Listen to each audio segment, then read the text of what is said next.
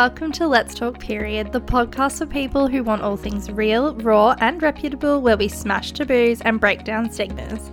I'm your host, Isabella Gosling, and I am so excited to be back in your ears for another episode of Let's Talk Period this week.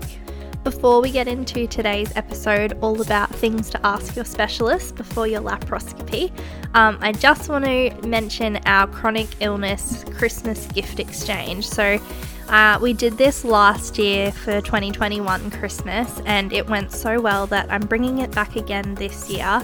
And basically, it's like a secret Santa, and lots of people who have chronic illnesses might not have um, Christmas parties or end of the year functions, like they might be um, not able to work currently, or you just, for whatever reason, you might, you know, not be able to have a Christmas function or something like that. And this just brings a little bit of Christmas cheer to to your life and the life of somebody else's. So basically, it's um, you get paired with somebody, and this year it's internationally, but there's an option for if you do live in Australia, you can do Oz only, or you can offer to go internationally. If you live internationally, you'll be paired with somebody um, somewhere else in the world, and you send them a gift. And the value is approximately 15 to 20 dollars Australian. And you send them a gift with like things that they like and there's a preference survey etc that's filled out and matched. And you write a little message and yeah last year lots of people made some new friends and it was just a really good experience so doing that again. So the survey is linked in the show note show notes um, for you to submit your questionnaire and be part of the Christmas gift exchange, the chronically ill Christmas gift exchange for 2022. Um, just some ground rules like let's not be grinchy. So um, please only fill the survey if you are going to participate properly and send a gift because it would be really horrible for someone to not receive a gift because someone didn't actually send it, etc. Like, I know we're all chronically ill and things like that, and things happen, but um, you need to be willing and able to participate and not let anybody down. So, yeah, it's a gesture of goodwill, something special to, you know, end the year and bring a little Christmas cheer. So, other than that, um, let's dive into today's episode. Okay, so today's episode is all about questions to ask your specialist before your laparoscopy. So I'm going to be sharing six questions to ask your specialist, whether it's a new specialist or someone that you've seen before, um, before you go in for a laparoscopy. So these are things that you can ask your surgeon so you can go in feeling confident and ready to have your lap, and you're armed with knowledge and you feel empowered that you're making a decision that's best for you and you've got the best person operating on you. So it can be super daunting and overwhelming thinking about going for surgery or seeing a new specialist, and um, surgery can really bring up those feelings. So, that is super okay to be feeling that way. Just first of all, acknowledge that feeling, accept that that's okay, and then be prepared and feel calm because you've also got these questions that you can go in with armed with and you won't feel blankly and stare at them, you know, puzzled when they're like, any questions or any concerns, you can actually say, yes, I do have some questions. So, the first one is how do you remove endometriosis? Do you use excision or ablation? So, if you're going in for a laparoscopy for suspected endometriosis and they're going to be removing endo, um, it's really important to know how they're going to be removing this endometriosis. So, we know that excision or cutting out endo is the gold standard when it comes to removing endo. So, we want to cut out any visible endo to um, avoid this tissue regrowing, um, and it's also associated with longer term relief from symptoms and as well as um, reduced tissue damage or organ damage, and it also allows for tissue to be sent off for testing. So, this tissue that's removed can be sent off and it can be confirmed that yes, there was endometriosis present. Um, whereas ablation is where it is burnt and it's associated with higher rates of reoccurrence and it also can cause potential organ damage due to the heat um, and then you can't actually send samples off to the lab either. So, really important to ask your doctor are they excising or are they ablating? So, are they cutting it out and removing it or are they burning to remove it? Question two is Do you look for endometriosis in other areas other than the uterus and ovaries? Do you look in places such as the bladder, the bowel, the diaphragm, the peritoneal cavity? So, this one's super important because endo is not exclusive to the uterus or the ovaries, and it can be found, as we know, in any organ in the body. So, you need to double check and just confirm with your surgeon that they are going to search wherever they have to within that pelvic cavity to look for endometriosis. So, this is going to help with improving any associated endo symptoms that you might have from an area. So, this could be pain or urgency, for example, such as if you had endo on the bladder, or any bowel symptoms. So, if you've got endo on the bowel, or if you've got diaphragmatic endo and you've got issues with pain when breathing, etc. So, making sure you've checked with your doctor that yes, they're going to look for endometriosis other than the typical, and I say that in quotation marks, um, other like looking for endo other than the typical areas such as your en- your uterus and your ovaries. So, the next one is Is that tissue that has been removed, is it sent off for histological testing to confirm endo? And will surgical photographs be taken. So, we already know that if your surgeon is excising or cutting out the endo, that there is the possibility for that tissue to be sent off for testing. But it's always good to just double check with your surgeon and ask is the tissue that's removed, will you send this off for testing to find out that it's actually endometriosis? Um, it provides that validation and you can see it right there in front of you that yes, you do have endo if you've been waiting a long time for diagnosis. So having that, you know, pathology confirmation is really a relief. And then also the surgical photographs provide that other reassurance as well. Um, they validate your experience and they fa- they validate that endo was actually there and you can refer to those, um, and any good surgeon should be more than happy for you to also have a copy of them as well. So ask if you, you know, will you be happy for me to have a copy of these? Um, if not, why not? Um, because you should be able to access these medical records and have a copy of them. Um, and it makes it really easy to refer to them on days where you sort of might be doubting yourself or not really, you know, why am I like this? Why am I fatigued? Why have I got XYZ going on? You can look back at that and be like, look, hey, I actually have a chronic illness. I've got the physical proof here.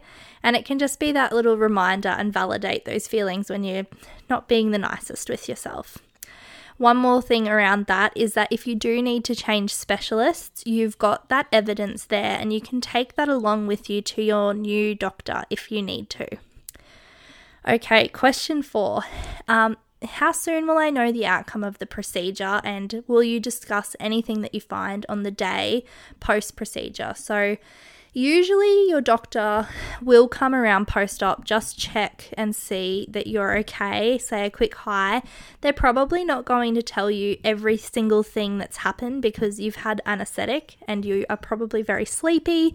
You might have pain medication on board, and so you might be drowsy. So, that's something to take on board. But also, if your specialist doesn't see you post op on the day, don't freak out doctors are super busy and they might have a really big list of surgeries, and so they might just not have time to pop in. However, um, they can discuss with you quickly, just the operation went well, or they might send you a text, or they might call your next of kin, or they might just quickly touch base in some way just to reduce anxiety when you're waking up, let your family know that you're going okay. Um, regarding the tissue testing or the pathology, this can take a few days, so asking about when you'll know what was found is really helpful for having those expectations in your mind and not freaking out if I haven't heard anything, etc. Um, but you usually will hear from your surgeon's rooms the next day. They'll just probably check in and see how you're going, any concerns, and generally, um, you'll have a follow up appointment. So, this is different for every surgeon, but it might be a week post op, or it might be four weeks post op, or it might be six weeks post op. It really depends, but you would want your doctor, and this is why it's important to ask and know, and that way you've got that info on board. You want your doctor to hopefully check in with you post op the day of or the next day, um, and then also have that follow up appointment and know when you can get those results. Okay, question five. So, something that's really important to ask your doctor is Do you think you'll need to stay in hospital overnight or will it just be a day procedure? So, this varies for doctor to doctor, and it is important to know because you don't want to rock up to the hospital thinking you're just there for the day and then you're staying in overnight. Um, you want to have some things packed and prepared. So, some doctors do um, a laparoscopy as a day procedure, so you can go home that same day into your environment, whereas others they will have their patients stay in overnight. Um, this might change. You might have meant to be a day case and then something's happened and they need to have you in overnight to monitor you. Um, things happen with surgery. So, even if you are going to be going in for day surgery, it's still a good idea to just take along a little bag um, with just some, you know, bare essentials that you might need in case you do have to stay overnight. So, always good to be prepared. Now, the last question that is important to ask your doctor prior to a laparoscopy is what is the proposed post op management plan? So, how do you think recovery will go? How long will it take? Um, how long until I can return back to my everyday activities like driving, work, exercising, all of the things that you normally do. So, knowing about what post op looks like and how long it might take to return to things, it can manage that anxiety that you might be feeling and you can also manage your expectations. So, obviously, it's super important to listen to your body, but if you have like a ballpark amount of time that you can sort of play in your head and you'd be like, okay, it's day one. I don't need to worry about running a marathon today. Um, you know, keeping yourself in check. So, doctors will normally um, provide you with a handout with instructions or guidelines around returning to those everyday activities like driving and things like that. But it's also important to ask because you might have factors that are different from the normal person, or you know, you might just want some extra info, and that's okay too. So, it's really important when you are having surgery like this that you know how long you can and can't do things for because it helps with planning. So you might need somebody to drive you to appointments, you might need someone to drive your children to school, um, you might need someone to go and grab groceries for you, you might need someone to grab scripts for you, etc. There's so many different things like why you can't drive. Um, and you know, it's helpful to navigate if you've got to have time off work, how much time will I need, etc. So it's really important when it comes to planning your life and your responsibilities. So, always important to ask that. And then the post op management plan is really important because this can form that holistic viewpoint because we know that endo and adeno and PCOS all need that holistic care which isn't just surgery. We know that it's multifaceted. So, asking does your doctor work collaboratively with other health professionals? So, will I need to see a pelvic physio post op? Will I need to see a dietitian? Do you know any psychologists? Do you know any exercise physiologists that might be important? Um, who can I add in my care team? So these questions shouldn't be a problem for your specialist. So any of those six questions that I've just mentioned, so the management plan, um, how long does it take to recover, um, return to activities, will the surgery be a day procedure or overnight? How long after the surgery will I know the outcome and will you discuss the findings? Um, will the tissue be sent for pathology and will photos be taken? Do you look for endo in other areas? How do you remove endo?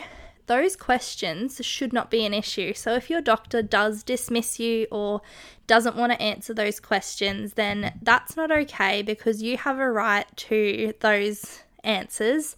This is your life, this is your body, and these are your choices. So, asking questions about your procedure and post op care is so more than okay.